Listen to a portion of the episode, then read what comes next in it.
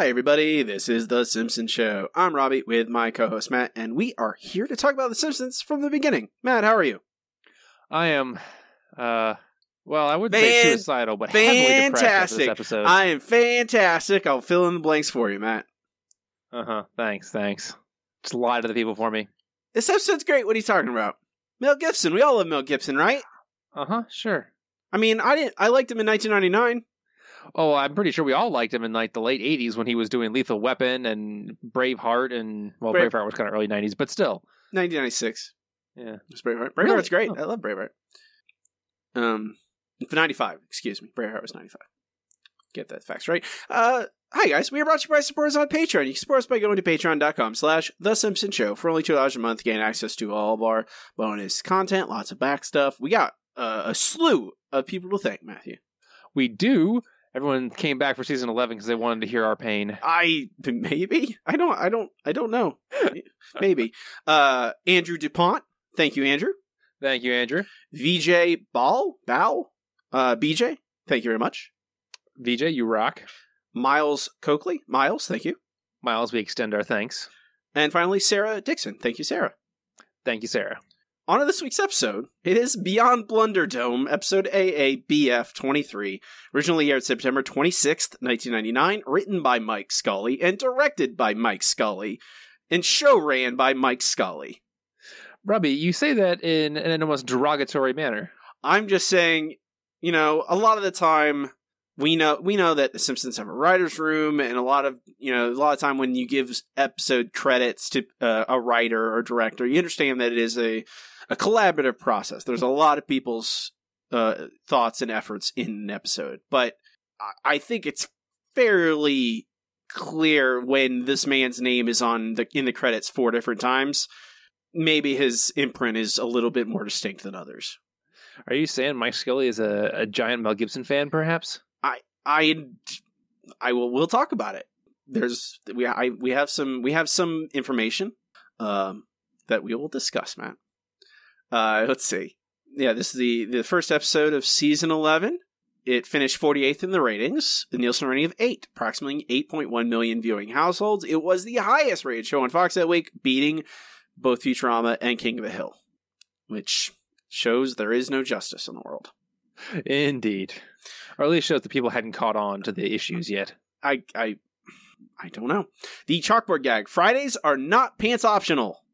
Well, it depends on where you work. If you work from home, Fridays are pants optional. Every- like every day. Every day's pants optional. The it, dress code. It's the, it varies. Uh, the couch gag. Uh, we see the the Tracey Ullman show version of The Simpsons meet the present day version of The Simpsons, and they all scream at each other or run away. As should be as should happen. I like it's that's nice. It's a good that's a good couch gag. I like it. Let me not. I would not. It will not be said that I did not say anything nice about this episode. I like the couch gag. Uh, I like the chalkboard gag. Honestly, the guest. Indeed, those this- are both amazing. They're both very good. Uh, the episode guest stars Mel Gibson as himself and Jack Burns as Extensively as himself. Yeah, say this. It says uh, hmm. Jack Burns as Edward Christian. Uh, Jack Burns is a, an old comedian, um, and you they use a couple of his classic kind of bits in this episode. Uh, he ends up the character Edward Christian repeats himself and multiple times. Uh, I think twice he repeats blah blah blah blah blah blah blah, blah and then the other characters uh, respond, and that is uh, one of his famous bits. Um, Gotcha. he worked on the Muppet Show extensively. Oh, Which- well, good for him. Yeah. Definitely slumming it here. Still alive, even today. Oh, awesome. Eighty-four years old. Um, I actually like that character as as you know as it's not like a, a big character or anything, but it he's likable, and that's saying something, I guess. um, the episode begins with the family watching television, as many episodes do. The kids uh deserve better, Matt. They do. They deserve a non-polluted planet, but good luck with that. Yeah, uh, we see it's a commercial for an electric car. Uh, where we are getting uh the the, the commercial is guilt tripping uh people into buying an electric car because the kids deserve better, and I think that they hey, I think they eventually realized that people don't care about that. They want a car that looks really neat and saves some money, which is why that the Teslas do well. Yeah. because they look awesome and uh, they end up saving you money on gasoline. That's really what people care about. They do not care about if their kids are breathing in carbon monoxide. It turns out old people hate the uh, the young. Who knew? Who knows? Uh, Homer sees it and he doesn't. Uh, he he like many uh, of the aforementioned people don't care about any of that stuff. But Homer is interested in a free gift, which is what you get uh, for giving a car a test drive, I guess.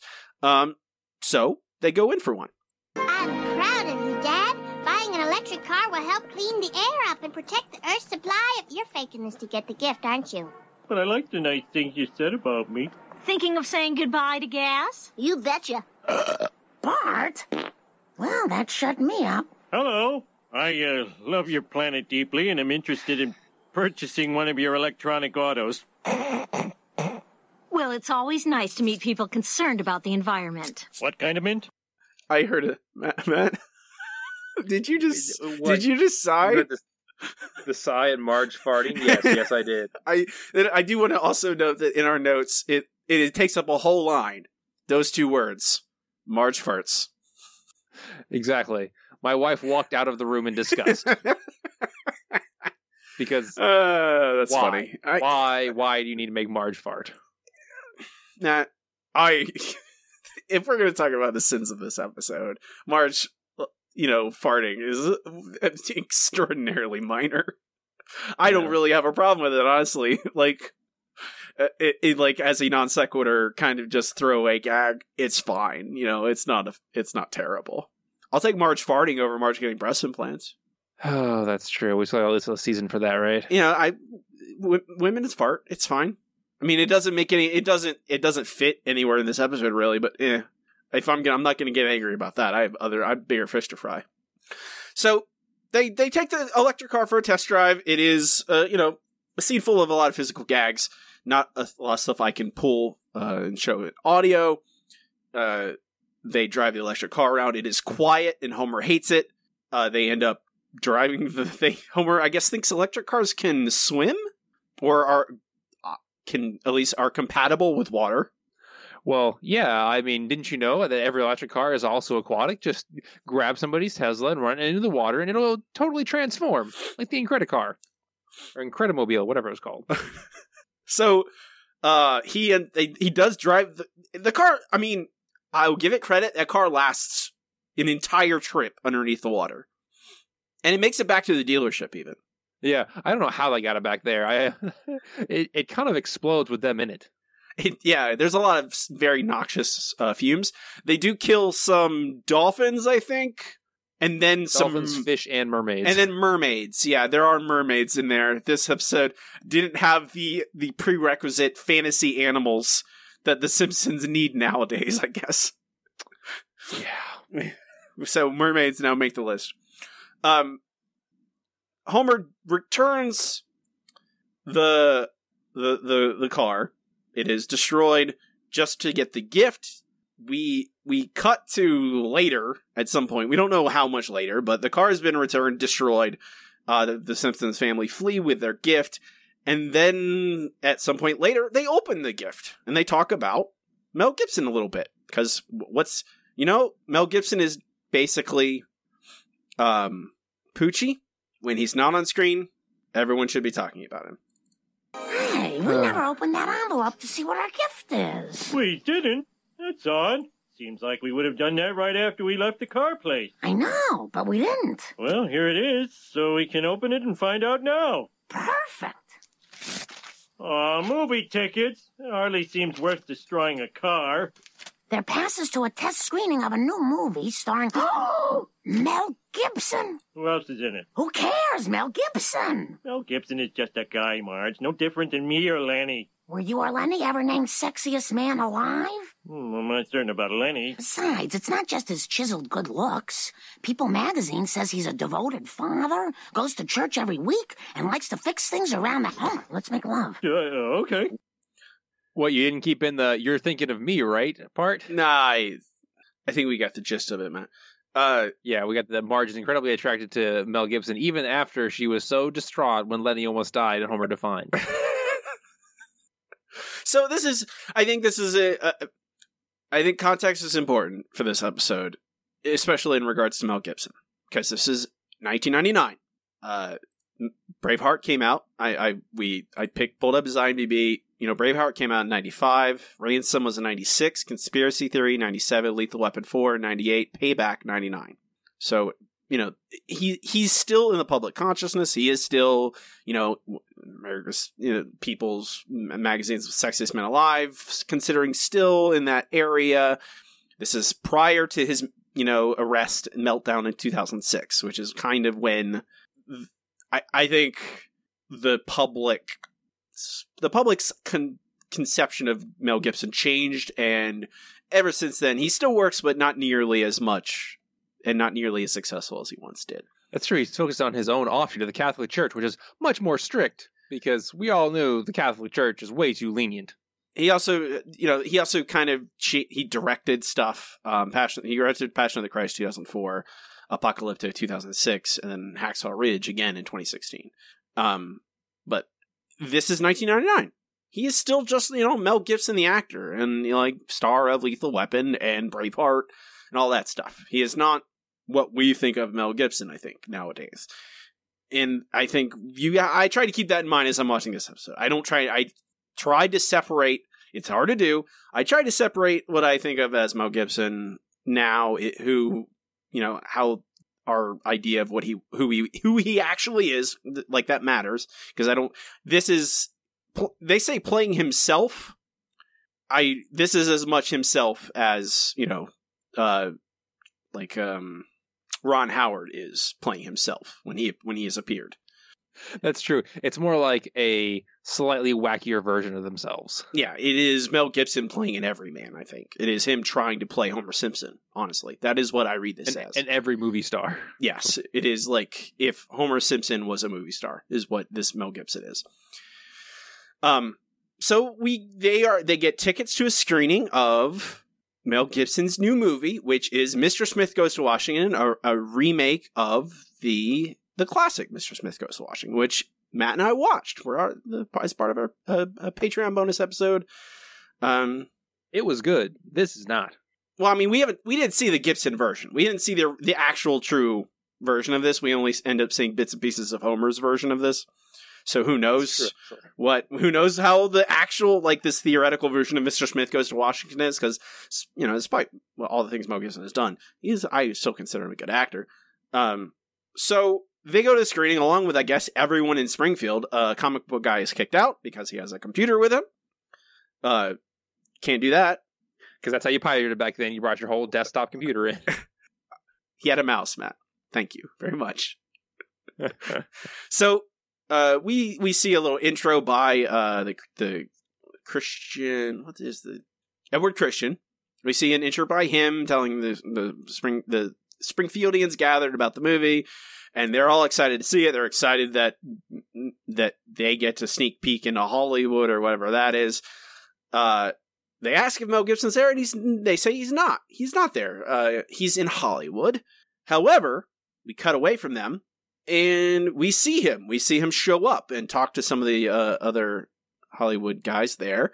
Uh, Matt, I'm gonna. This is. I just want you to listen to this clip. I want at, after it's done playing. I want to know if you can tell me anything about it that stands out. Okay. sure. Okay. Did they like it? Well, they haven't seen it yet, Mel. How'd you get here from L.A. so fast? John Travolta flew me in his jet. Now I have to help him move next weekend. He deliberately waited till we were in the air to ask me. You know, you really don't have to make this trip, Mel. The screening's gonna go fine, believe me. I don't know. I think this movie was a big mistake. All I do is talk for two hours. I don't shoot anybody. What was I thinking? You shouldn't worry about the movie. William and I both think it's fabulous. And I think we know a little something about the movie business. oh, Robin, you've got to see the director's cut of Booty Call. It's fabulous. What, even better than the original? Because that was pretty fabulous, too. And he fought for them once. For the only reason any man ever does.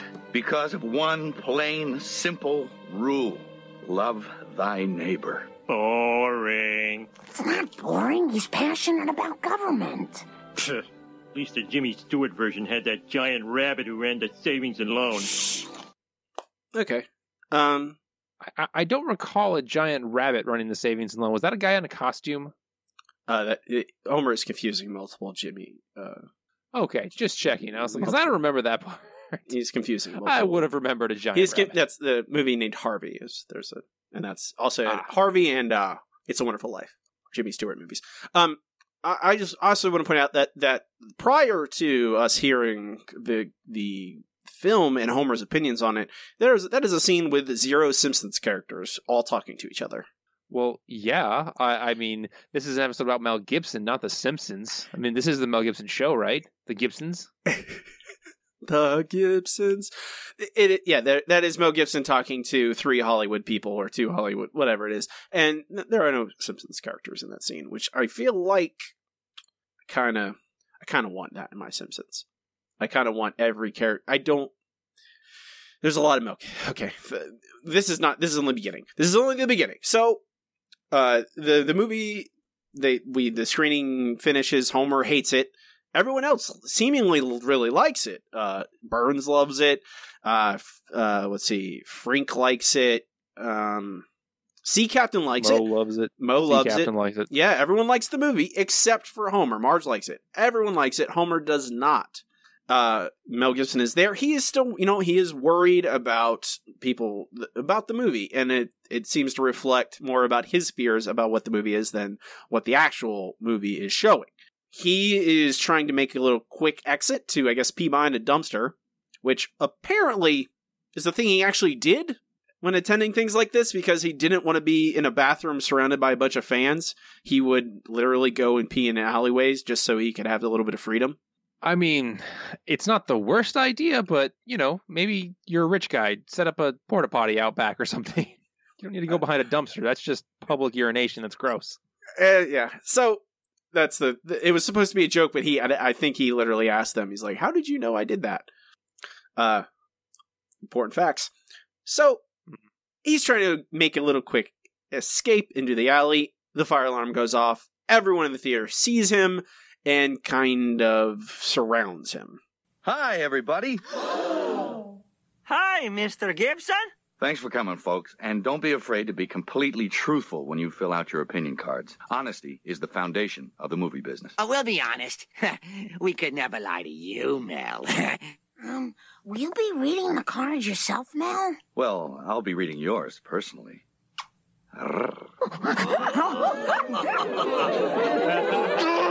That's it. I'm telling Mr. Stupidest Man Alive what I really thought of his movie. Hey, Gibson, Uh, yes, sir. got a pencil? There you go. Thanks. Waste my time in front of it, stupid. Appreciate it. Ah.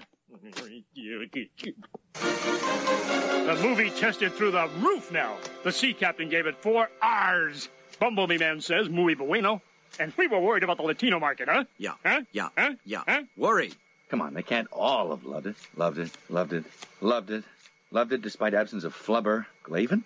Oh, here we go. Your movie was more boring than church. All you did was yak, yak, yak. You didn't even shoot anybody. Damn, I knew it. Oh, don't do this to yourself, Mel. The guy's obviously a nut. Maybe. Maybe he's the only person with the guts to tell me the truth. Turn the plane around. I want to go to 742 Evergreen Terrace. But you promised to help me move. Oh, jeez. I just love John uh, Travolta's characterization in this. It's so accurate.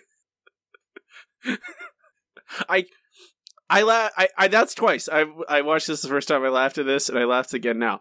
I and I don't know if it's because it's funny. It's just it's so absurd to have this Dan Castellaneta doing an impression of John Travolta as as if that's actually. It's so strange to me the fact that they have Mel Gibson talking to quote unquote John Travolta, and it's a this weird I don't know. It's a very weird situation. So I'll admit to that. I don't know if I would call it funny, but I did laugh. There's that. Um, That's true. It did make you giggle, just you know, while also rolling your eyes. I, yeah, it's it's it's just insane. Um, we got a commercial, Matt. That's it. Uh, that's it for Act One. That's true. And when we come back, uh, Mel Gibson is at the Simpsons house. Uh, John Travolta having landed the plane in the street, which is something normal people always do. They always land planes in the middle of the street. It's just it's hard to drive these days. with All the planes landing in the street. Anyway, uh, Mel Gibson knocks on the door, and basically Marge answers the door, starts freaking out.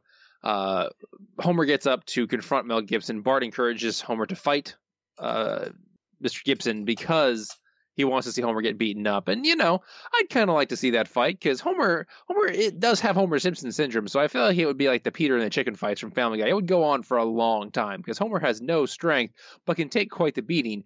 Whereas you know. Mel Gibson probably can't take a beating super well, but probably dish it out, seeing as this was the late '90s, he was still in decent shape. So, again, a fight I'd like to see. I mean, does Anyway. it happen in the Simpsons universe? Uh, yes, yes, it does. I'll So pass. obviously, there'll be dynamite, coyotes, and Homer Ah. will end up bent backwards over a uh, I don't- fire hydrant. That's. I don't know. I, I'm okay without. I don't need to. We'll get to. There's plenty of action in this episode. Matt. You don't need more. Come on. That's true. That's true. Speaking of which, uh, Mel Gibson is actually there to plead for Homer's help because he has the worst taste in comments ever. Mr. Simpson, I need your help. Uh, I think you're right about my movie, and I want you to help me make it better. really? You want my help? Marge, did you hear that? Mel Gibson wants my help! Mel Gibson! But, Dad, I thought you hated me. Shut up. Homer doesn't know anything about making movies. Don't sell your husband short, Mrs. Simpson. She's always doing that, Mel. Homer is a brutally honest man, completely tactless and insensitive. Guilty as charged. The problem I have is people love me so much they never criticize me. I speed all the time, but cops never give me a ticket. If I don't pay my taxes, the IRS pays them for me. Oh, you poor thing. It's hell being Mel. Come on, jeez. I don't have much time, Homer. Will you come to Hollywood with me? You had me at hello. I didn't say hello. So yes, at this point, uh, Mel Gibson is once again still the star of this episode. Uh, it's really all about him, and the Simpsons are just there as window dressing. Uh, but they're portraying him as, excuse me, they're portraying him as almost an everyman of like, oh yeah, this guy's a huge you know actor. He's he's all kinds of powerful and money, but you know he, he's he's your average down to earth kind of guy who just wants some help making movies for the average Joe. I.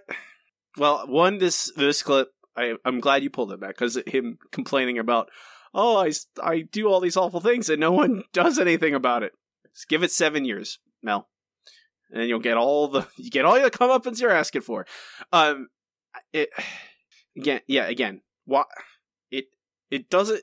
It, none of this happens for any reason other than this is that that there's no character reason any of this happens. Like there's no No, no no characters in this just- have any agency. It is we have Mel Gibson, and because he's in this episode, things happen.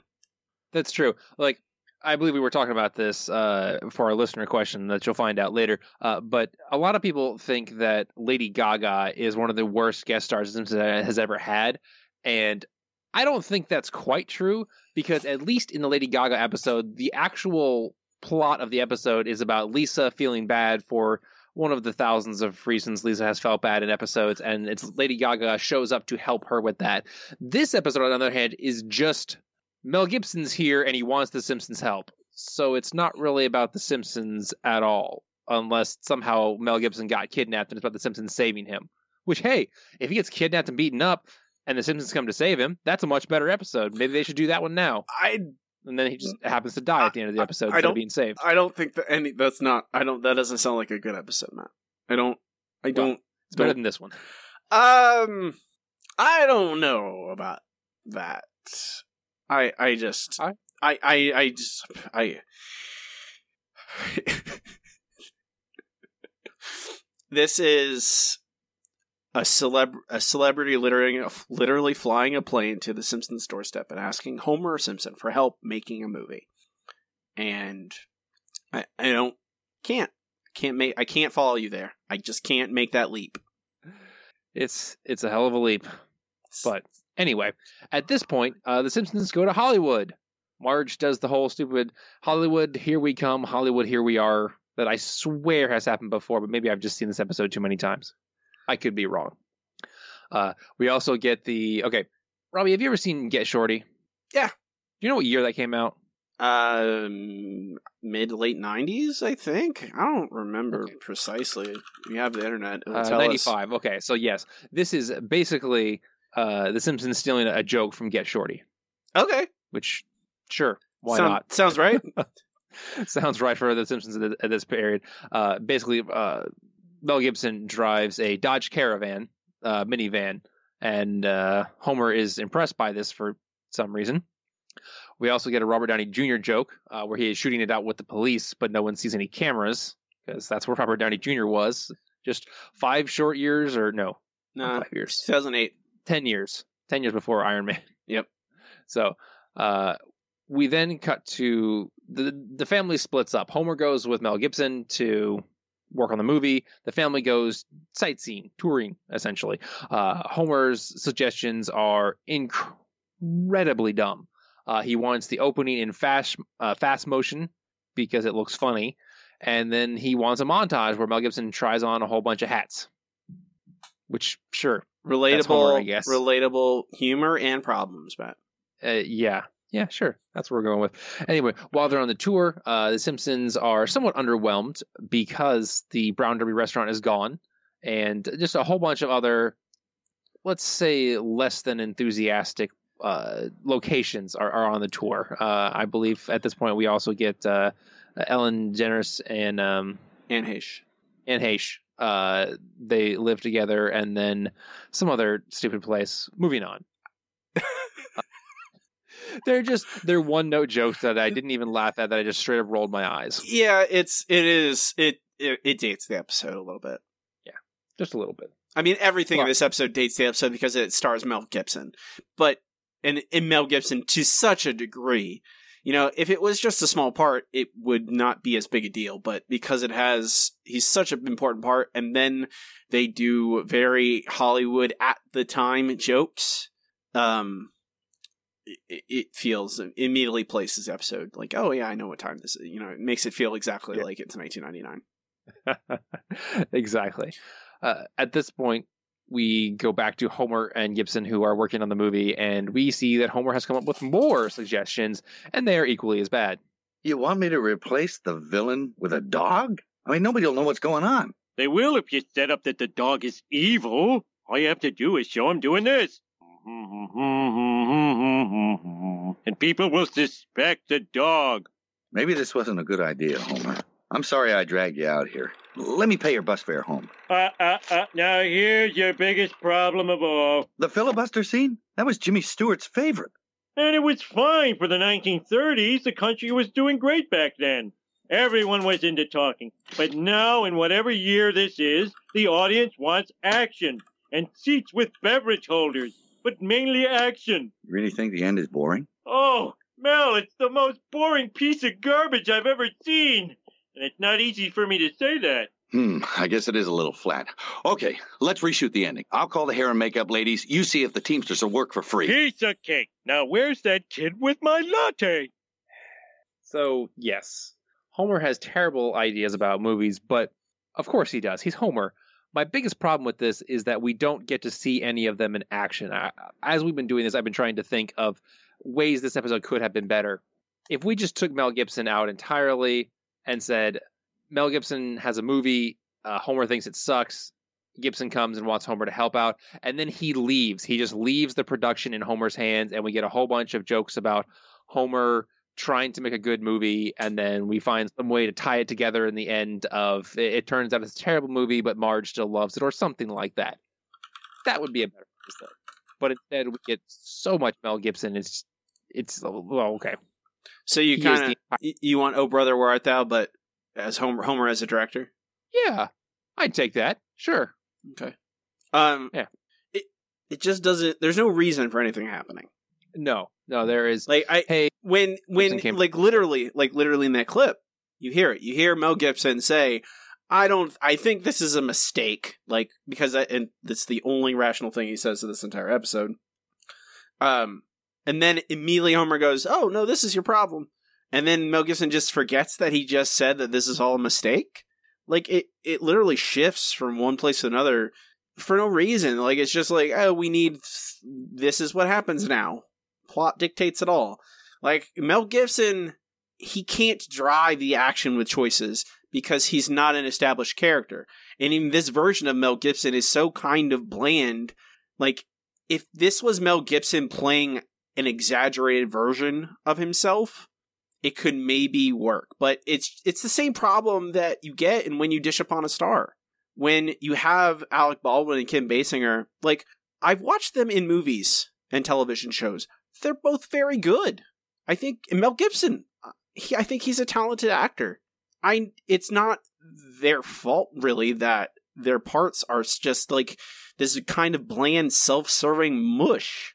Like Mel Gibson, what is he in this? He's he is kind of an everyman of like a beset Hollywood star that just wants to make movies for Joe Sixpack. Like he wants to make movies for Homer. Like he doesn't want to make intellectual movies. He wants action movies and stuff. People, people, and movies where people solve their problems by with guns and violence and action. All right, then and then go for it. You know, make it like like I think that's really what this episode is like. It feels like it's hinting at from time to time because you know the ending, especially like this. We're gonna get to the third act in a bit, which is just full of the Scully-era tropes. But Uh-huh.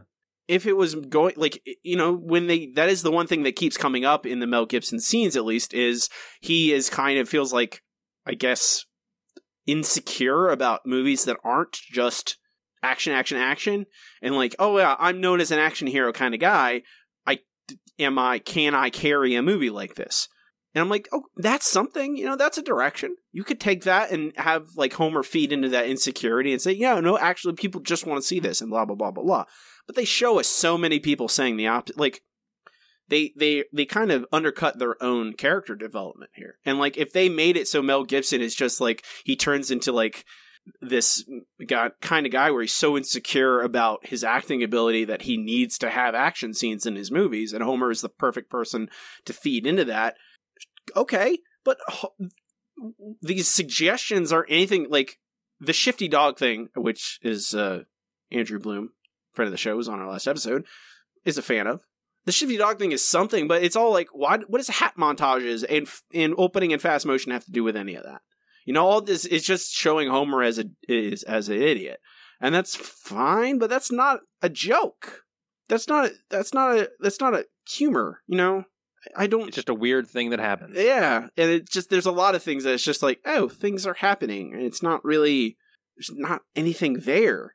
Um i mentioned earlier that i don't know scully met mel gibson writing jokes for a school fundraiser i guess gibson and daniel stern were hosts eh, for a school fundraiser and mike scully wrote jokes for them and then he learned that mel gibson was a huge fan of the show and so he hmm. invited mel gibson to guest and they ended up writing a whole episode basically about Mel Gibson. Like the Mel, like this is the same thing I mentioned when you just want to star. It's not an accident because it's the same thing. It is a, this episode get is a star is an episode that that that stars Mel Gibson, Homer Simpson, and then everyone else. The there no one else is really meaningful in this. They're they they are the stars of this show. The rest of the family basically vanishes. You know they they they prop up some jokes, lame jokes about Hollywood.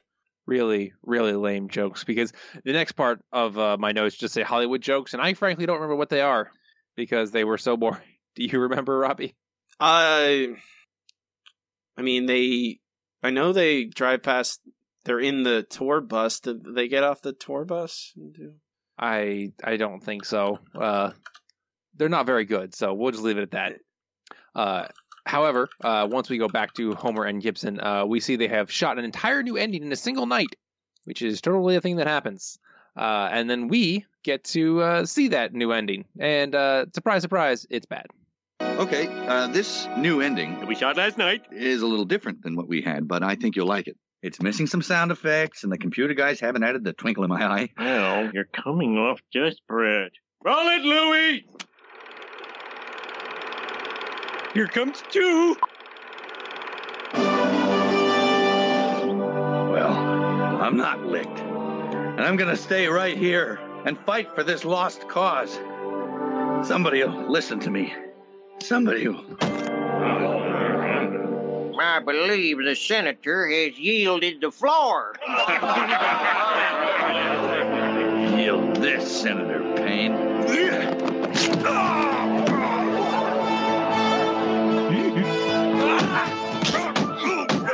I move we impose some serious term limits. I second that motion with a vengeance.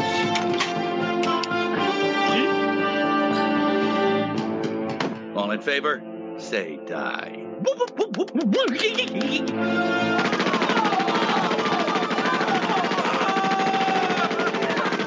Mr. Smith, this is highly unorthodox.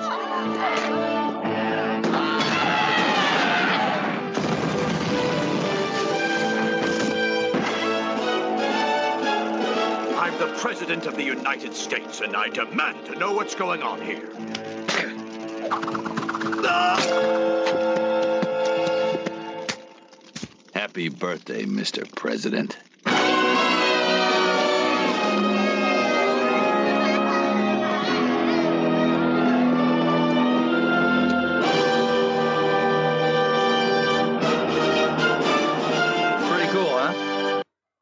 So yes, uh, I apologize. I know there wasn't a whole lot of speaking in there, but I just wanted to hear the action sounds, the shooting, the senator being impaled by an American flag, and the president having his head cut off at the end of Mr. Smith Goes to Washington. See, this is uh, this is what I want. This is I like it is a bad. This is the, one of the few things the episode that work for me. Like because it is actually leaning in to this, you know, this dumb action movie thing about for some reason they think it needs to be added on. And if they built the episode around that, I think it'd be something. Well, yeah, uh, th- that's what I was trying to say earlier when I was like, if you had just left this to Homer, have Mel Gibson say, "Hey, Homer, make the movie you want to have," and we could have gotten something completely bonkers like this, and you know, the response to it, that would have been something. That would have been something interesting instead of it all being about Mel Gibson.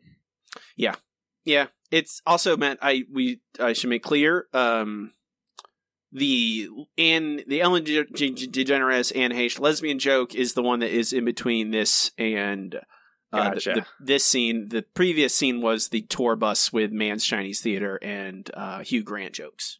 Oh, that's right, the Hugh Grant jokes. It was, a, it was a Hugh Grant joke, uh, Homer and Mel Gibson, then a Ellen DeGeneres joke, then then this ending scene, which is you know I just want to make those. I think it's very important that we delineate uh, the different celebrity references they make.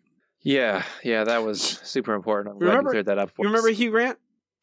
I try not to. Eh, I think he was. He made some okay movies. I yeah, just these movies are fine. the paparazzi were always after him, and I I don't care at all about that. so the president doesn't have a head anymore. The president no longer has a head. Uh, luckily, this even the studio executives, who the, the Simpsons are always making fun of, realize how bad this movie is, saying it's as bad as Godfather Three, and they then proceed attempt to attempt to destroy it. Uh, however, uh, Homer and Gibson uh, are far too proud of this monstrosity that they've created, so they grab it and they run out the door uh, with the executives uh, followed closely in a chase, and that's where we go to commercial. I also, I'm not Godfather three. I would not call good. I would say it's better than this episode. You would or wouldn't say? I would say it is. I would say it is better You know- than this episode. I have never seen it. Now I kind of want to. I, it's not good. I but, no, but, you know, I do, I do want to say I don't think it's when you make a bad thing, you don't get to make fun of other bad things. You don't. That's uh, yeah. When we come back, it's still we get a chase scene, and a lot of the third act is all action scenes. We get we get Homer and Mel Gibson stealing the the the the the film because it's in a canister. It is not. You know, it is the the. it was, it was too early for digital. yeah, it's raw footage. So they steal that on a golf cart.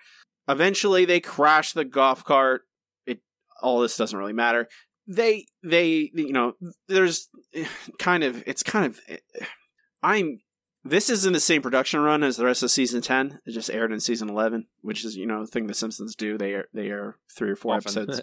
yeah, they usually air the the first the first few episodes of a season are usually the production run, the previous production run and just it just it's tiring just watching all these episodes in a row where if every third act has a chase scene in it and it is it's just crazy there's a and it's just it, and it it's not that chase scenes are bad or that they can't work in the simpsons but when you see uh, like out of the past 24 episodes worth of, of simpsons how many of them have a chase scene in the third act I'm gonna go with too many. That's what I'm gonna stick with. it's it's just seem they blur together and it's just i don't i can't differentiate like what's happening in this one versus one i watched four episodes ago Uh, we cut back the family. They're at a Hollywood wax museum, except all the people are real. And because they're washed up actors who apparently just hang out there all day. yeah, we get it. we get fake Adam West, which I think that also that hurts. It hurts that that joke hurts uh, a little bit because you had Adam West and and Homer loved him. Yeah, and he was great. Yeah, he was and great. Still was great when this episode came out. Yeah, and then and and and, like at the same time that they do this fake Adam West, literal Adam West is starring in Family Guy and continued to do so until his passing. Um, whatever. They have an Adam West joke. Um, Homer and Mel Gibson are running. They crash their car. They keep they they continue to run from the Hollywood people who are following them. They end up in the same wax museum, which I guess aren't not all of the characters are fake because there is a dummy in the Road Warrior car. Well, Mel Gibson was too big of a character. I'm sure once he stopped being in movies, he would have showed up to, for work every day. I guess that's true. So Mel wants to give it call it a day, turn in the movie. Homer refuses because he likes movies. Oh, crap, here they come! Well, that's it, Homer. We should have known better than to match wits with studio executives. Hey, come on, turn that down under frown upside down. We're not finished yet!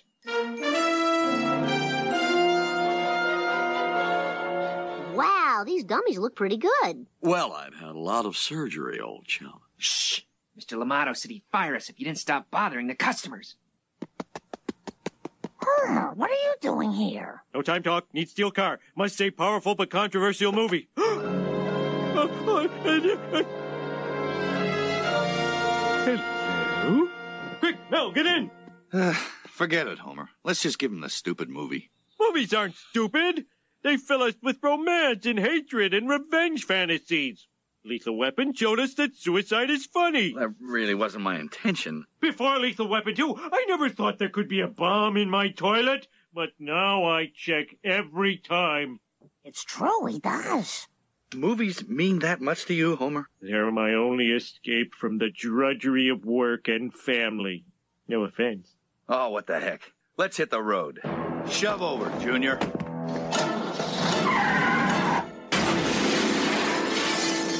That thoughtless destruction will surely bankrupt the museum, old chum. Shut up. Sorry, There's, the the the wax statues talking and turning to be real people is still pretty funny. But uh, yeah, yeah. See, I feel like this is where this episode should have gone. Of movies being so important to Homer that he's willing to risk practically everything for them. Yeah, and it's just it just do, it's not about it's not about anything. Like what is this episode about? How important movies are to Homer? But every they they don't reinforce that at any point. Like literally the next scene reinforces the fact that Homer doesn't even watch the movies. It, I I just don't I don't know why they would I, I don't it's in service to jokes. And I, I think that's the Basically, I mean that that's kind of what season ten was, and this is a, once again this is part of season ten. Is everything is in service to more jokes on the screen. Yeah, it is not.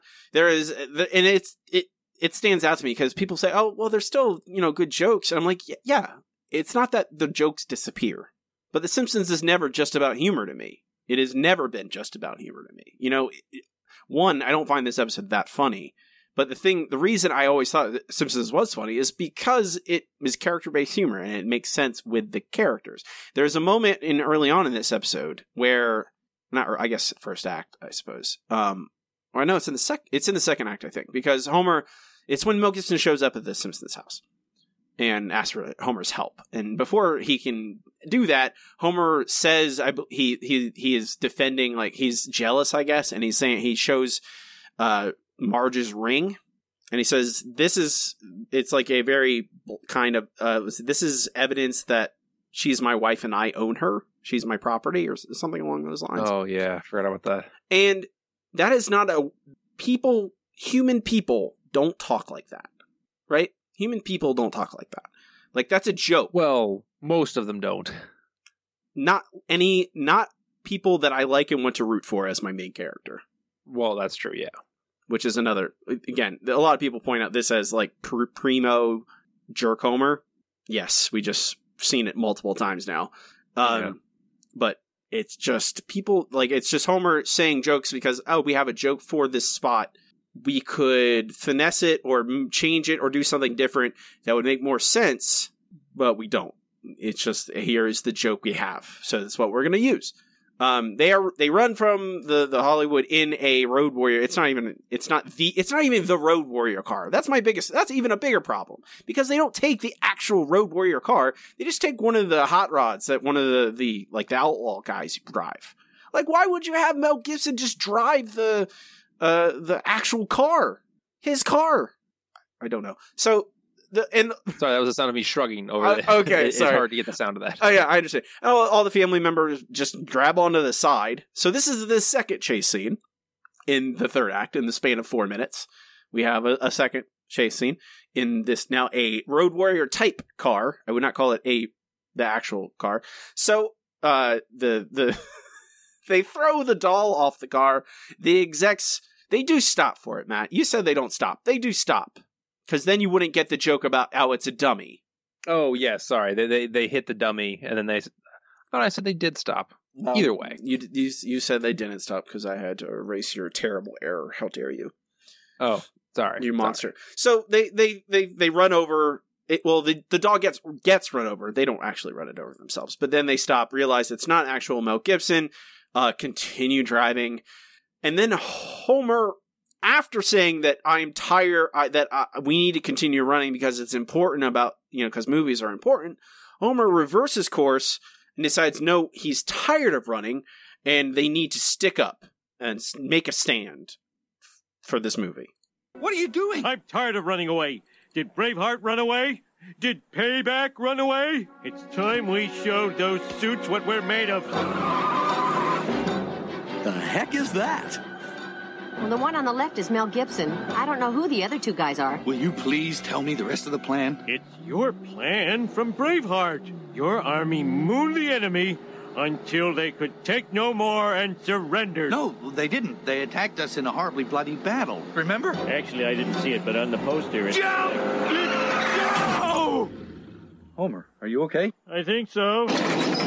No. I still laugh when he drags the car with him. Yeah, so they stop the car. They moon Homer and Mel Gibson moon the execs as they drive towards them. Mel Gibson jumps out of the way. Homer gets hit by the car, and it's just stuck up his butt, in his butt, I guess. That's which is how that works. Yeah, yeah. I'm not. I'm done. To. I'm done. I'm past. Oh, cartoonishness. Yeah. I'm kind of. It's it's it's too late now. So they again. They get Homer gets hit by the execs.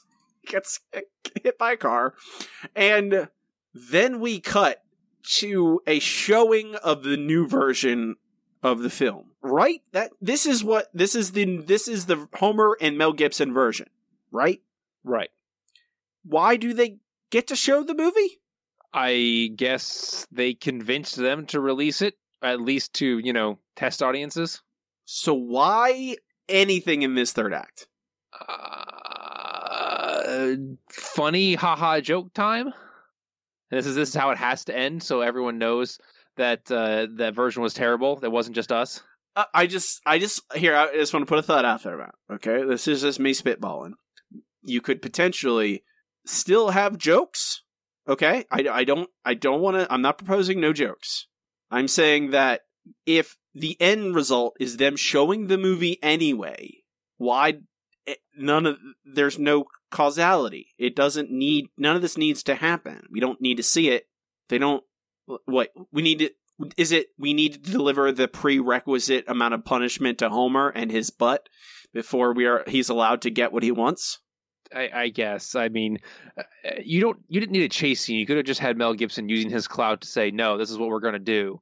And then there have jokes to get out of that. Then have more episode with interesting things happening, I guess, and not I just hope. chase scenes again. I mean, you have Mel Gibson, and he's just kind of driving in a car.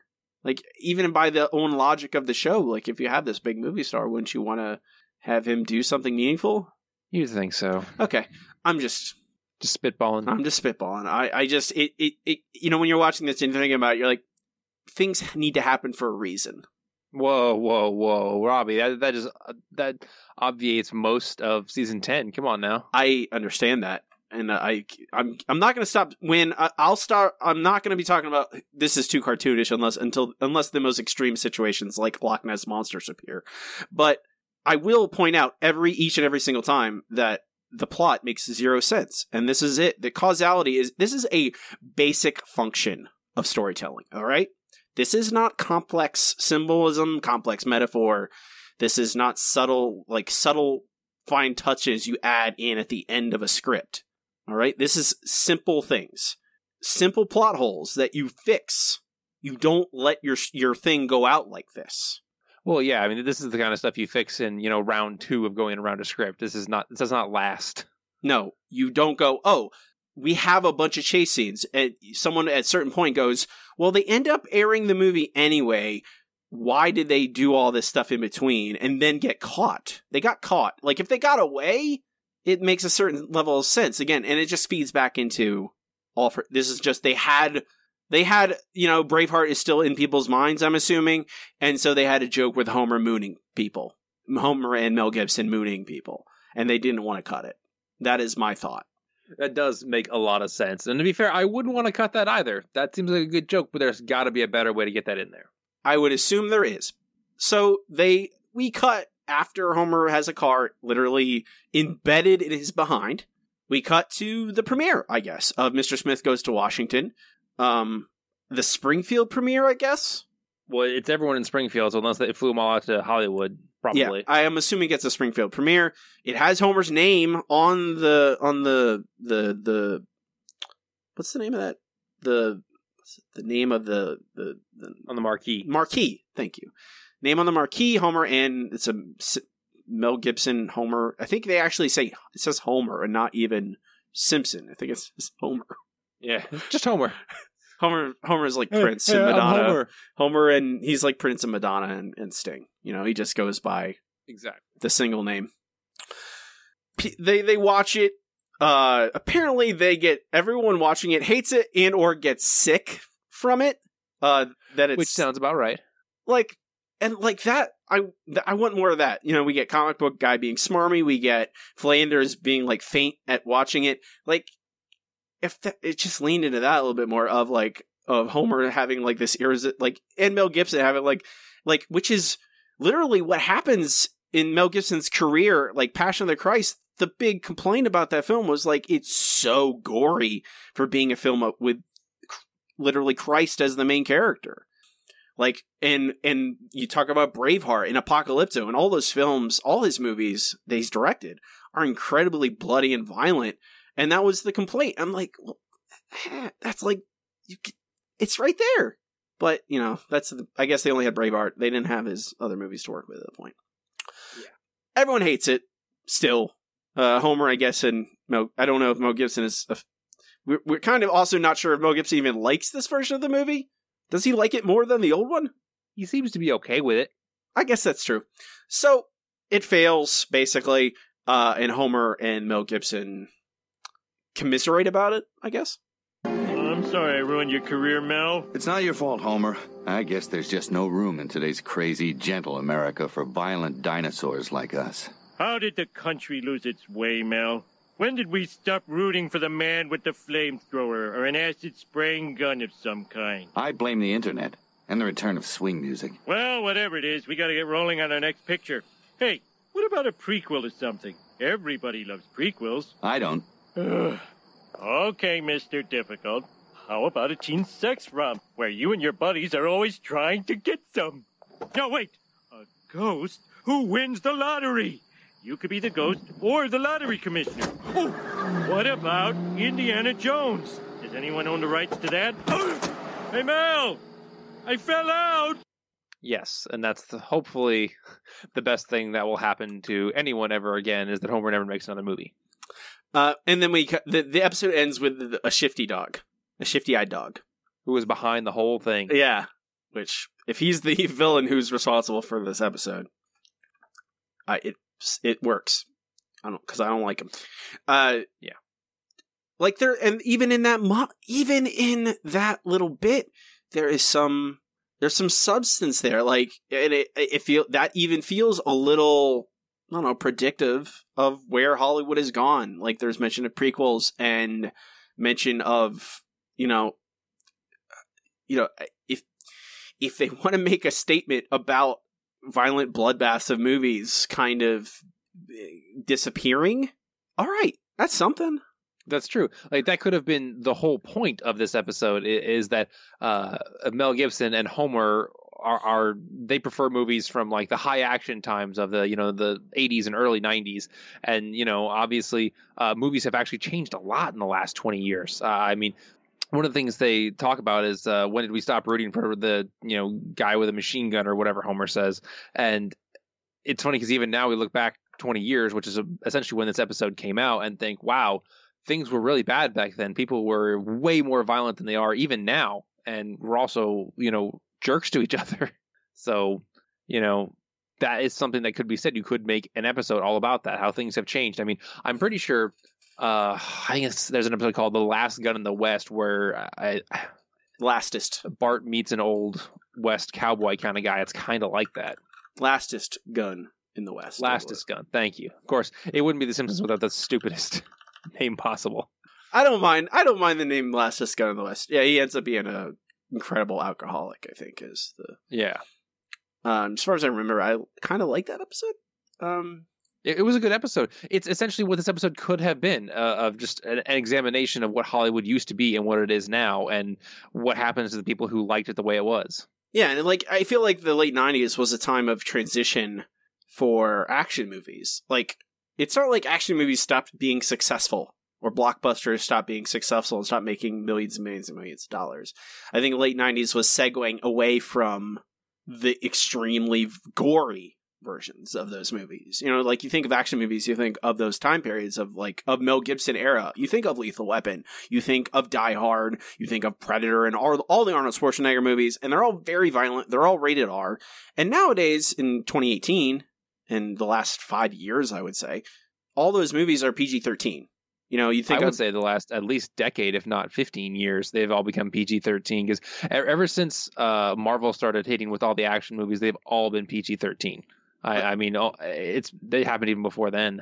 Yeah, you think of like Fast and the Furious, and you know the Rock. Any the Rock starring vehicle, you think of Star Wars like all these big franchises, like they're all effectively action movies. You know, they're not incredibly yep. complex movies, um, but they're all PG thirteen. There's not a lot of blood and violent. Like the violence is all bloodless. You know, there's so still incredible levels of violence. It's just you don't see blood. You know, people get shot and they just fall down. Yeah, there's there's no gore, there's no nudity, there's nothing like that. Because they want as many people to see them as possible. And I feel like it was I don't think I maybe Hollywood wasn't quite there at the time, but I don't give this episode that much credit. Like I want to. Yeah. But I don't think they're trying to say anything meaningful. I think it is literally just like, hey, we have Mel Gibson and Homer being pals and doing stuff. And that's all this is. It's not good. Sadly. No. It's it's pretty bad. It's it's I I don't know if I don't I don't feel as upset as, as I do like when you dish upon a star, you know, like I don't know, maybe I'm just getting kind of desensitized to it because I've seen a lot, you know, all yeah. season 10, but it's not good. Like objectively, it the episode is poorly constructed. I don't think it's that funny. Uh, I think Mel Gibson could be used better. He could. He's at the time he was a super huge star, and it is another of a Simpsons episode that feels barely like The Simpsons. Yeah, I mean, it, it seems more along the lines of I can't even think of a show that would be like this it feels like an aging sitcom. It feels like, oh, we have a celebrity. It feels like like an, a, a latter day episode of the Brady Bunch or something, where a celebrity shows up and we have a, you know, or the Cosby Show, or like when they had a celebrity show up, or any like any of those like very kind of generic sitcoms. Whenever they had celebrity guest appearances, you're just like the episode becomes about them. Yeah, and even like any episode of The Simpsons that have super heavy guest stars it is still somehow a, it revolves back to the Simpsons. It comes back to the Simpsons and about Springfield and about how it works in their own kind of weird microcosm. Just doesn't do it. Nope. Nope. Um, we'll rank it at the end of the show. Uh, no submissions for this from my favorite episode If you do have a favorite episode, send it in to simpsonshowpod at gmail.com explaining why a certain episode is your favorite. If uh, also if we missed it, we missed your episode, or you weren't a listener, or I accidentally did, I lost your email, whatever it is, send it in. I'll read it. We'll get to those at the holiday episode, and, and which is getting closer and closer. Um, I have a question for you, Matt. Okay. Is this episode broken? I would say yes. I don't think it's like shattered into tiny pieces, but I do think this episode's core concept is fundamentally wrong. Uh, because, like you said, there's no reason for it to exist. No character grows, no character does anything. It's all about the guest star, the celebrity guest star, and a vehicle for jokes. And most of those jokes aren't even that good. Well, then, Matt, I, I think I agree with you. I think this episode is broken. With that, we will need to fix it. It's time for a Fix This Episode. No, you were right the first time with that quick fix idea. Let's see. Quick fix, quick fix. Ah. So, I think we've we've laid out a few things. I think throughout uh, the the recap, the rundown. Um, one, I, I think less Mel Gibson, Well, hopefully, yeah. or at least better Mel Gibson. Yeah. something that cha- like something that is not just there's just so I, I we play the clips there's just so much of it that is just like oh Mel Gibson is so great he's handsome and he's such a movie star and we love him and everything he does is wonder- amazing. And I'm like I isn't the Simpsons supposed to be cutting about their celebrities or at least be quirky and weird? Like what's special about this? Yeah, it feels like if they had done something to where it turns out Mel Gibson is a completely different person, not just this, you know, Hollywood hunk, that could have been worth it. I Yeah. mean, that way you could have at least had him not playing what is essentially what people at the time thought was his real persona. Yeah, and it's just like this weird everyman character, which is like fine, like uh, it's fine, but it's not interesting. Like if if if he was bloodthirsty and he wanted no, he's like, yeah, the studio made me make this kind of generic remake of Mr. Smith Goes to Washington because they want to make a prestige picture. Like if he's actually if he doesn't like these movies, which they never really get him to say, he's just like he's always kind of insecure about it, but he's never like I hate these kind of movies. I just want to make blood and guts action movies. I'm like, well, have him be that and have like your idea of having Homer just make his own movie and like or have Homer fix it by himself and try and make a Death Wish type movie, a Die Hard, a Lethal Weapon. Like that's something. It's a direction. It's a like it's a focus point for this episode. This episode has nothing like it does. It's so there's like one we're in the whole first act. The first act is all in Springfield. The second act it gets to to them in uh in Hollywood, and then the third act is all chase, and it's just it feels so rushed. Like slow it down and. You can still end with the premiere of the movie, but show us more from A to A, from B to C, I guess. Yeah. Because, like you said, it- it- if Mel Gibson played a different character, like almost like his character in South Park, like that was a really weird episode. If you guys haven't seen it, it's a very interesting counterpoint to this. Uh, of course, it happens after the Passion of the Christ and all that. Uh, that's more of a good way to use a guest character. Although in that case, it definitely was not Mel Gibson. No, and but I mean that's the thing. Like you have Mel Gibson, he never pokes fun at himself. Like there's nothing. Where's the humor in his in this portrayal? He's just like, oh yeah, I really wish I want to make a movie that has an action scene at the end. Hmm. I I can't feel. There's no empathy there. There's no. There's nothing. I have no feelings for Mel Gib- this version of Mel Gibson in, in particular. It's just kind of bland. Like give this character, like give this episode some, like if you want to make it about this crazy action movie that Homer wants to make, and yeah, do that, go for it. That sounds awesome. Instead, it's just kind of like, kind of Mel Gibson just hanging out with Homer Simpson. I was just like, I don't want that in my Simpsons. no, that's boring. Yeah, I don't want that. Like, have um, some stakes. Like, there's no stakes in this. None. Like they go, they get, they they have to escape with the film. They don't escape. They still got to show it. Like, what? Then why did they do? oh, Okay, all right. I'm getting. out. I'm losing. I'm losing control.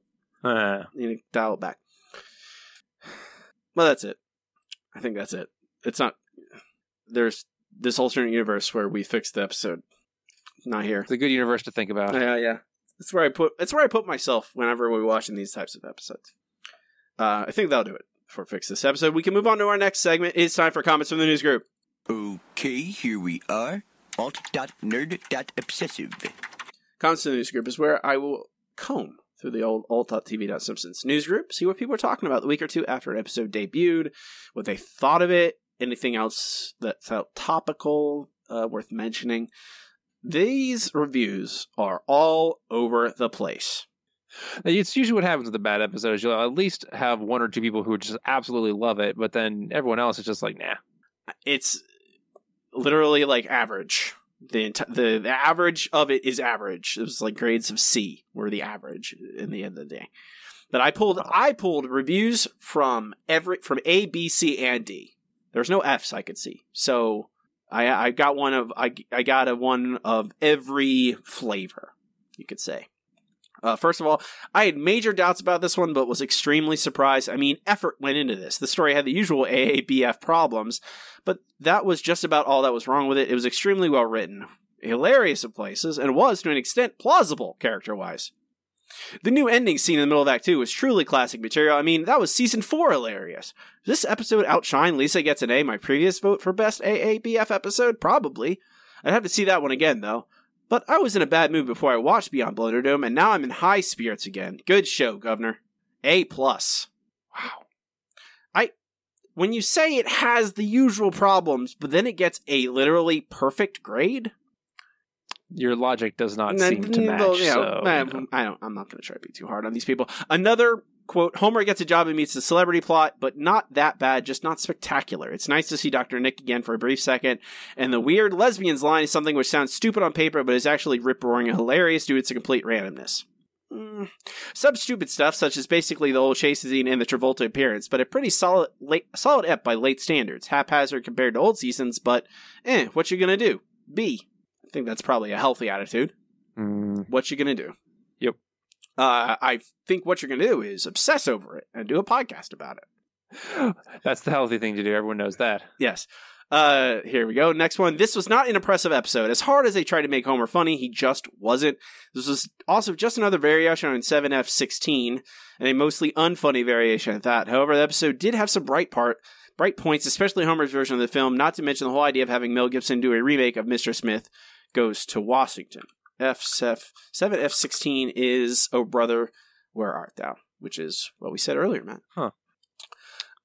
Uh, and finally, the, the the the the worst one of the worst reviews. I suspect that the general opinion on this one is fairly negative, and my personal opinion isn't much better. Most of the gags seem to be closer to typical car- typical cartoon fare than is or was anyway typical of the show. The jet landing in the driveway, the car chase, and some other visual gags just didn't work that well. Most of the rest of the episode was just random stupidity coming out of Homer's mouth. Some of it was funny, and several of Homer's really dumb suggestions were amusing, but this stuff shouldn't carry an entire episode. I think Homer was hired as a script consultant for this episode. Sounds about right, actually. Mm-hmm. Yeah, it's a D. No S though. No worst episodes ever, as far as I can tell. Uh, a couple other notes. Uh, here's someone uh, that you know. This is the first episode of season eleven, which starts putting. We're getting in the territory where Simpsons are starting to enter rarefied air. You know, where they're like most shows don't last this long. Most shows don't get till season eleven. That's true. Uh, here we go. There's something special about an 11th season. It's one or two years over the average long lasting lifespan of nine years. Seems to say there's something above average about a TV show. Simpsons is no exception. It's now joined the ranks of such brilliance as MASH, Cheers, and other shows that reach 11 plus seasons for one reason or another. Mar- even Married with Children, which taught the country to lighten up and recognize the sordid family life. Our official family would still have gained its rightful place as an honorary long lasting TV program that did the medium justice, even if it had ended after about eight non shaky years. But alas, it prattled on, deciding that manufactured situations were better than honest, innocent, down to earth comedy. And while this is so unfortunate, at least it got us here to year number 11. They could have written this this year. Yeah. Um, here we go. Uh, a note about electric cars. The electric car was a. This is a 1999 note about electric cars. The electric car was a good idea. They just didn't pan out as well as the environmentalists expected.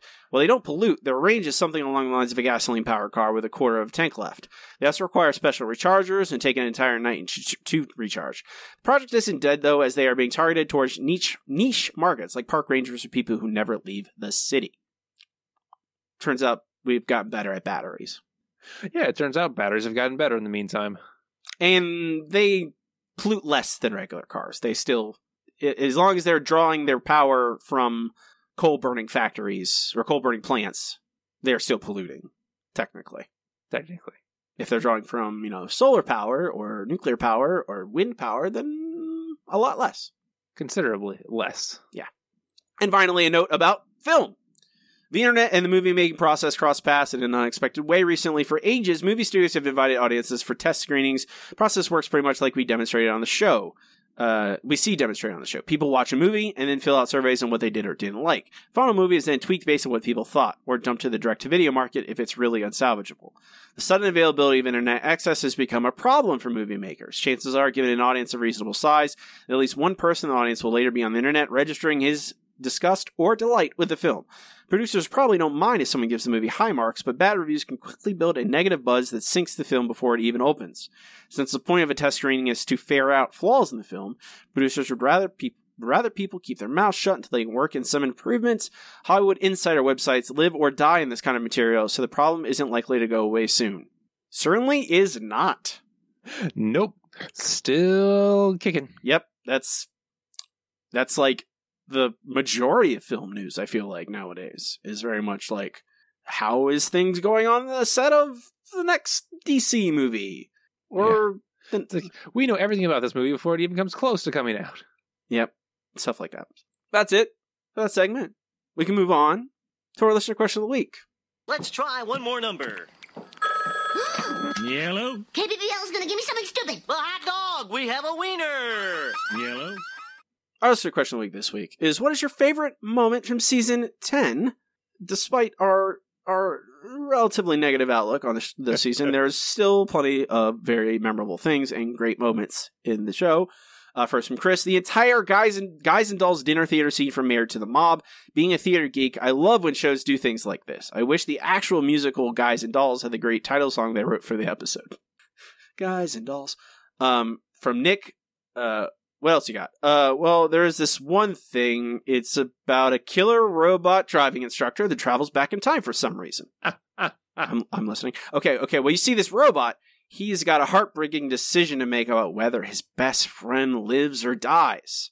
Eh. His best friend's a talking pie. Sold! How are you? Done it again. Ron Howard, the best part of that episode. The only good part about that episode.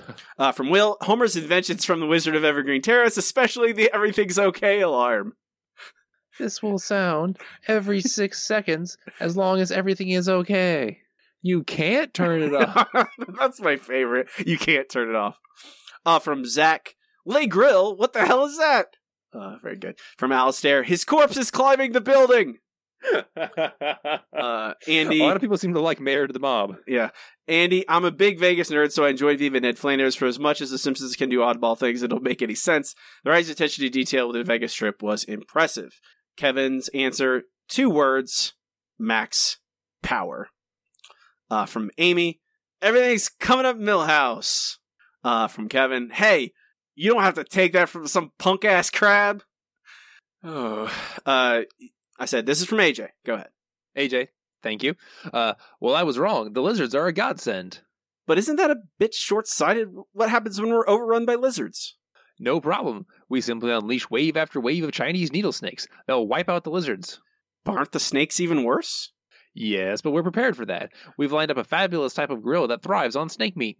But then we're stuck with gorillas. No, that's the beautiful part. When wintertime rolls around, the gorillas simply freeze to death. You you you do a very good Skinner delivery, I, I will say. Thank you. I was trying really hard. You did a good job.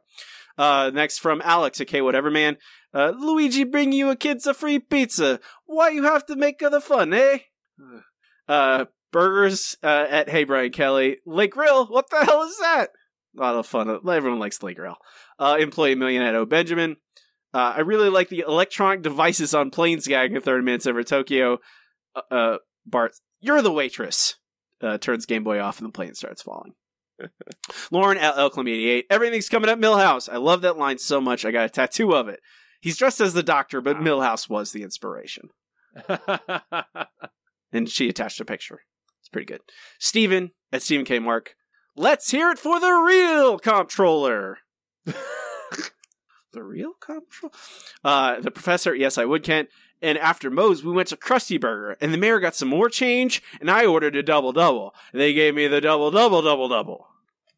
They sure did. Yep. They Laura- sure did. Laura at Quackadale.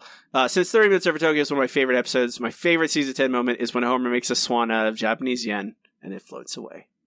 Like they do. 10,000 10,000 yen. Rory at Rory Silverdale.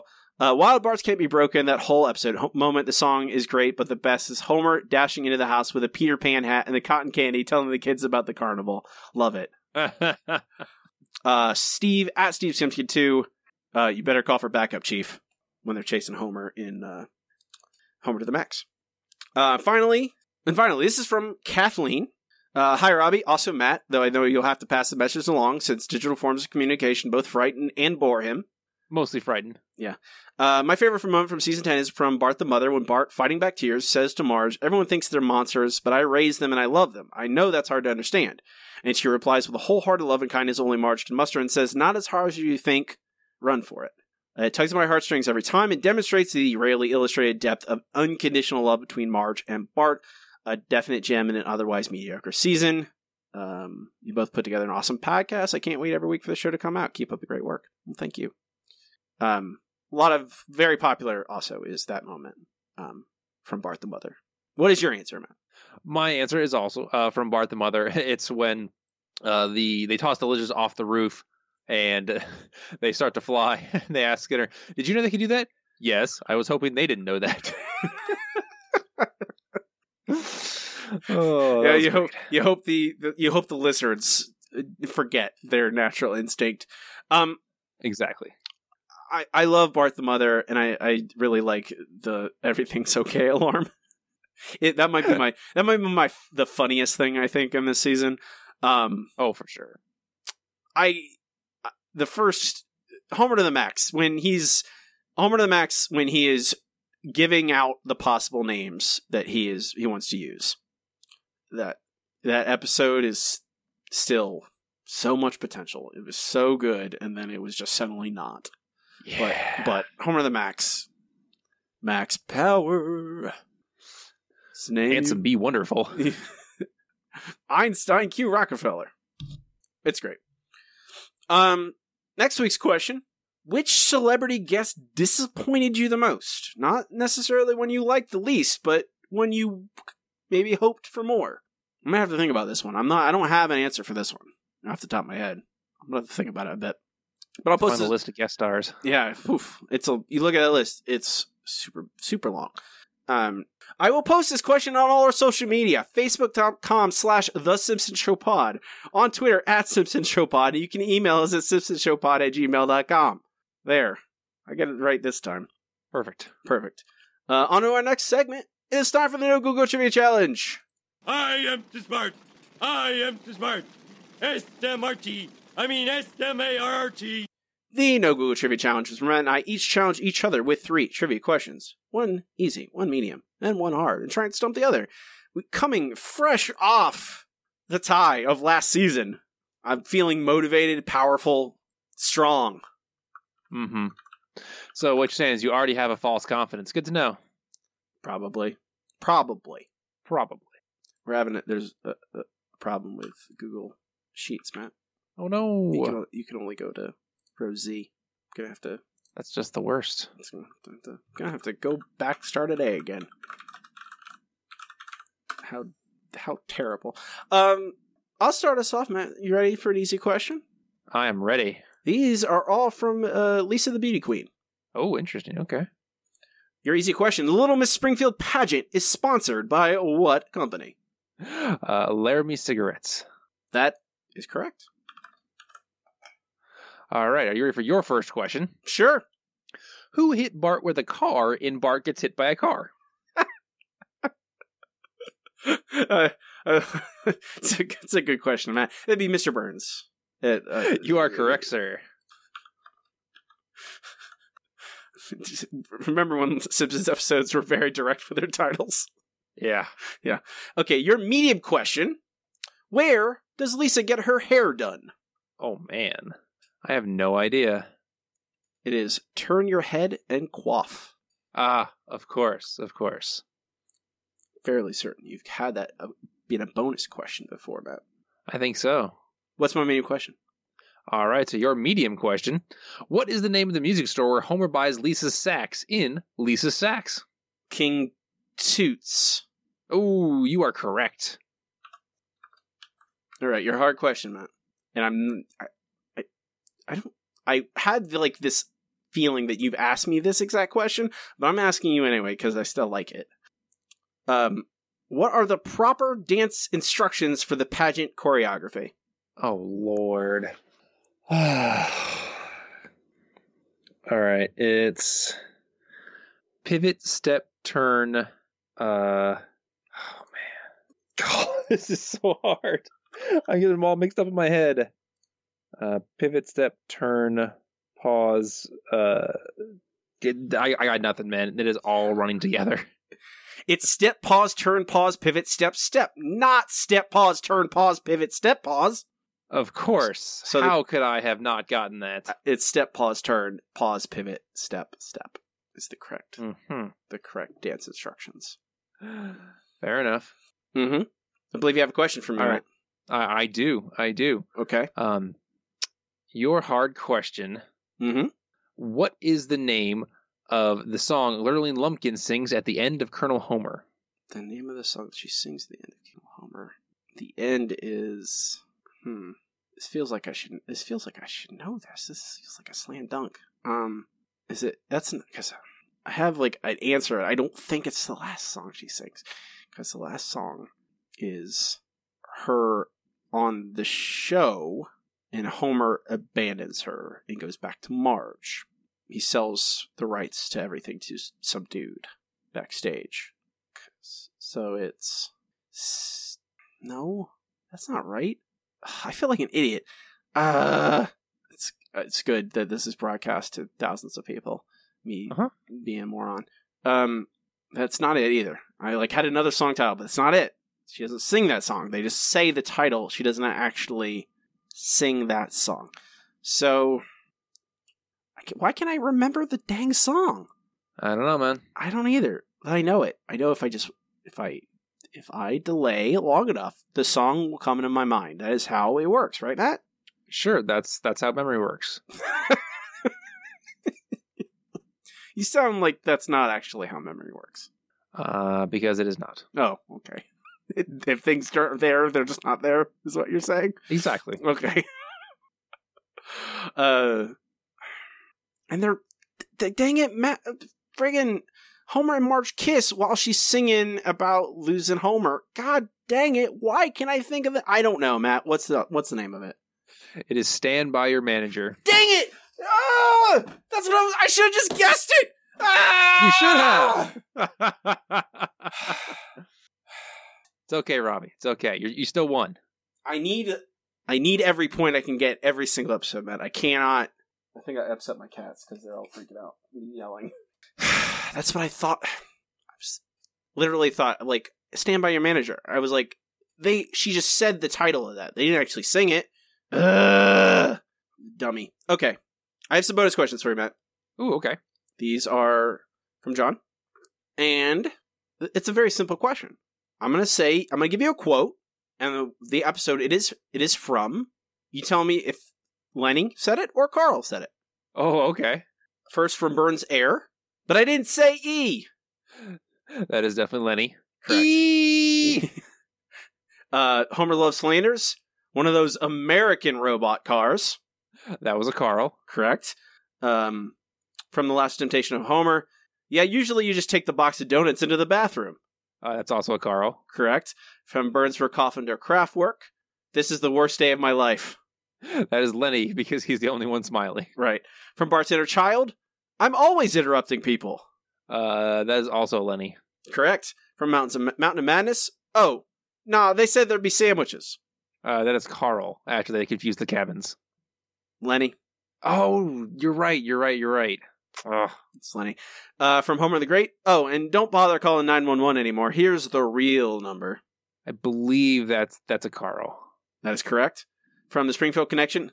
Hey, Homer, are you sure it's okay to smoke Cuban cigars and gamble here now that your wife's a cop? Uh, that is also a Carl. Correct. This is only one of them, Matt. Pretty good job. I know my Lenny and Carl. What can I say? You can say, I'm a smart fella. It's like, well, I just know those two guys. They speak to me. Who doesn't like guys Len- some of the best lines too. who doesn't like Lenny and Carl?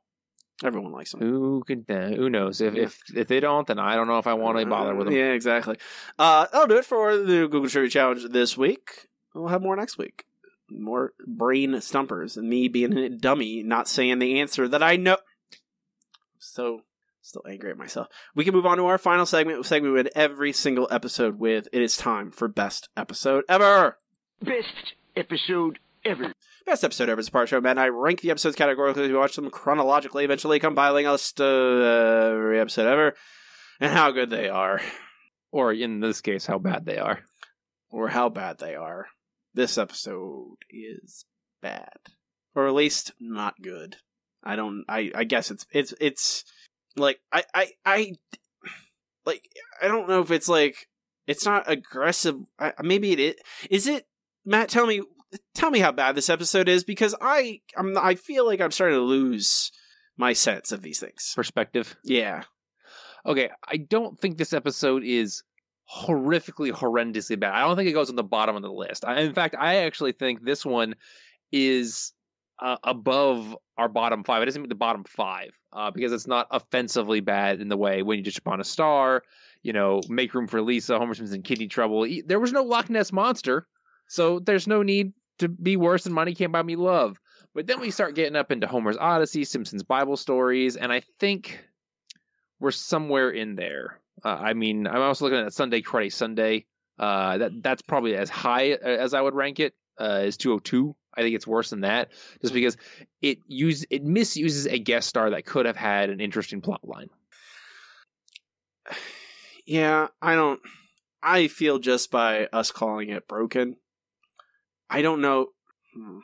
I I definitely agree that it is better than Make Room for Lisa. I don't know if it's better than Monty Can't Buy Me Love. Like, yes, it is like extraordinarily insane that the Loch Ness monster is a appearing character in a Simpsons episode as like a real thing, but I feel like the zaniness in that episode works a little bit better. Yeah, I would definitely agree. This episode, one of its major crimes is that the jokes aren't funny. So all of the the machinations you have to, uh, you know, make this plot happen are just not worth it. It's just bland. Yeah. Like, yeah, it's not aggressively bad, but it's also like they're like that. I, I would not say that about like. I think it's it's less. It's more boring than the any of those lower like even the lower episodes on this list like as well, say what you say about scully ears they're at least mostly not boring they might be like make frustratingly angry in their construction or the things that happen in them but they're not boring they're full of action and insanity this is just like like there's so many there's multiple chase scenes and i just can't make myself care about mel gibson i'm just Yeah. like, i just feel like uh, i don't know but I, I, I would put it right below monty can't buy me love i think I could be okay with that. you're not going to waste time arguing about the bottom six of the list No, no. If we, if we had a new number one, possibly, but the bottom six, nah. So, okay. Beyond Blunderdome goes on number 210 on our list. Um, right above, Make Room for Lisa, right below, Monty Can't Buy Me Love. Last on our list is still When You Dish Upon a Star, and Homer's Enemy, still number one on our list. Uh, next week's episode, Matt. Have you taken your Focusyn lately? Ah, no, because then life is just not any fun. Yeah. Brother's Little Helper is our next episode. It is the Focusyn episode is the Mark McGwire episode, the Major League Baseball conspiracy episode. So I I remember I remember thinking this episode was all right. Yeah, yeah, I remember thinking as not terrible, but not like super outstanding. So you know, we'll see. It's, It's- it's still part of the season ten batch. Yeah, it is. It is an AABF episode. I I I'm gonna uh I'm it's getting to the point where I'm kind of like dreading. I'm like, "Oh, am I going to end up hating this thing?" I hope not. I don't want to hate them. I want to like them. Hopefully. Uh, I know it doesn't. I just I'm already thinking of like, oh, it's the ADHD episode, it's probably not probably not going to treat that uh, with much care, is it? Probably not, but Probably maybe they just kind of move past it. Uh, Yeah. I mean, if I recall the episode, it's it's mostly about what happens after he's on the medication. Right. Which might as well just be like a fantasy drug. Basically, yeah. Right. That's next week. Watch along with us. Uh, we'll talk about it then. Um, that'll do it. Think for us today. Uh, you can find all this stuff on our website. This is simpsonshow.com. Links to new episodes.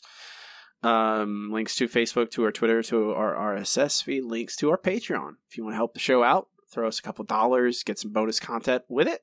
We'd really appreciate it. Uh, it's, it's couldn't do it without you. You can find me online on Twitter at Robbie Dorman. You can check out my other podcast, the Handsome Boys Comics Hour. It's about comic books and the serial fanaticist. It's about lots of nerdy things, uh, books and TV shows and movies and podcasts I want to talk about with my friends. Uh, most recent episode, I talk about the classic of Russian literature, Soviet literature, I suppose, The Master and Margarita by Mi- Mikhail Bulgakov, one of my favorite novels. Wow, that is that is saying a lot. You should read it, Matt. You like it. Really, you think so? The devil shows up in Soviet Moscow. Huh. All right, fair enough. It's pretty good. With his retinue. Causes chaos. Well, There's a giant talking sassy cat named Behemoth. interesting. So it gets a little weird. That's Oh. unusual for Soviet literature, but sure, why not? It is absolutely not what you. It is not Dostoevsky. It is not Tolstoy. It is very fantastical. It's closer. To, Oh, okay. It's closer to Neil Gaiman than it is Tolstoy. Although it certainly owes. All a- it owes a lot, of course, to Tolstoy because it is written in Russia. But it is a you know mag- there's magical realism, all that stuff. It's a good book. Great, great book. I would even say. But I talk about that. You can listen to that. Matt does not participate in social media unless you're sure love a Patreon backer. You will not find him. That's true. Uh, I have recently spent a lot of time under the sea, uh, as it were. So, you know, just if you need to get a message to me, grab your cutest little clam, make sure they have the correct Jamaican accent, and just pass along a message, and uh, it'll get to me eventually. Why does he have a Jamaican accent? That doesn't make any sense at all. No, no, it doesn't, but it's funny, so hey. Eh, funny. I mean, I like Under the Sea. It's one of the better songs. I can't. I don't think I can name another song from Little Mermaid. Part of your world. Um, Nope. No, don't know it. no, that's also the one where her sisters do the intro thing, um, which uh, I, I- can never remember the name of. I can name a bunch of Lion King songs. I can name Beauty and the Beast songs. You know that era of Disney. I can name almost a bunch of songs from the other movies. I cannot name any from Little Mermaid except for Under the Sea. Not even, not even poor unfortunate souls. Nothing. Not coming up. There's no. You say those words, nothing comes up in my head. So Oh, that song scared the crap out of me as a kid. This is this week in Disney Talk with Matt and Robbie. with that, we'll call it a day. I'm Robbie, And I'm Matt. and keep watching the Simpsons. Shh.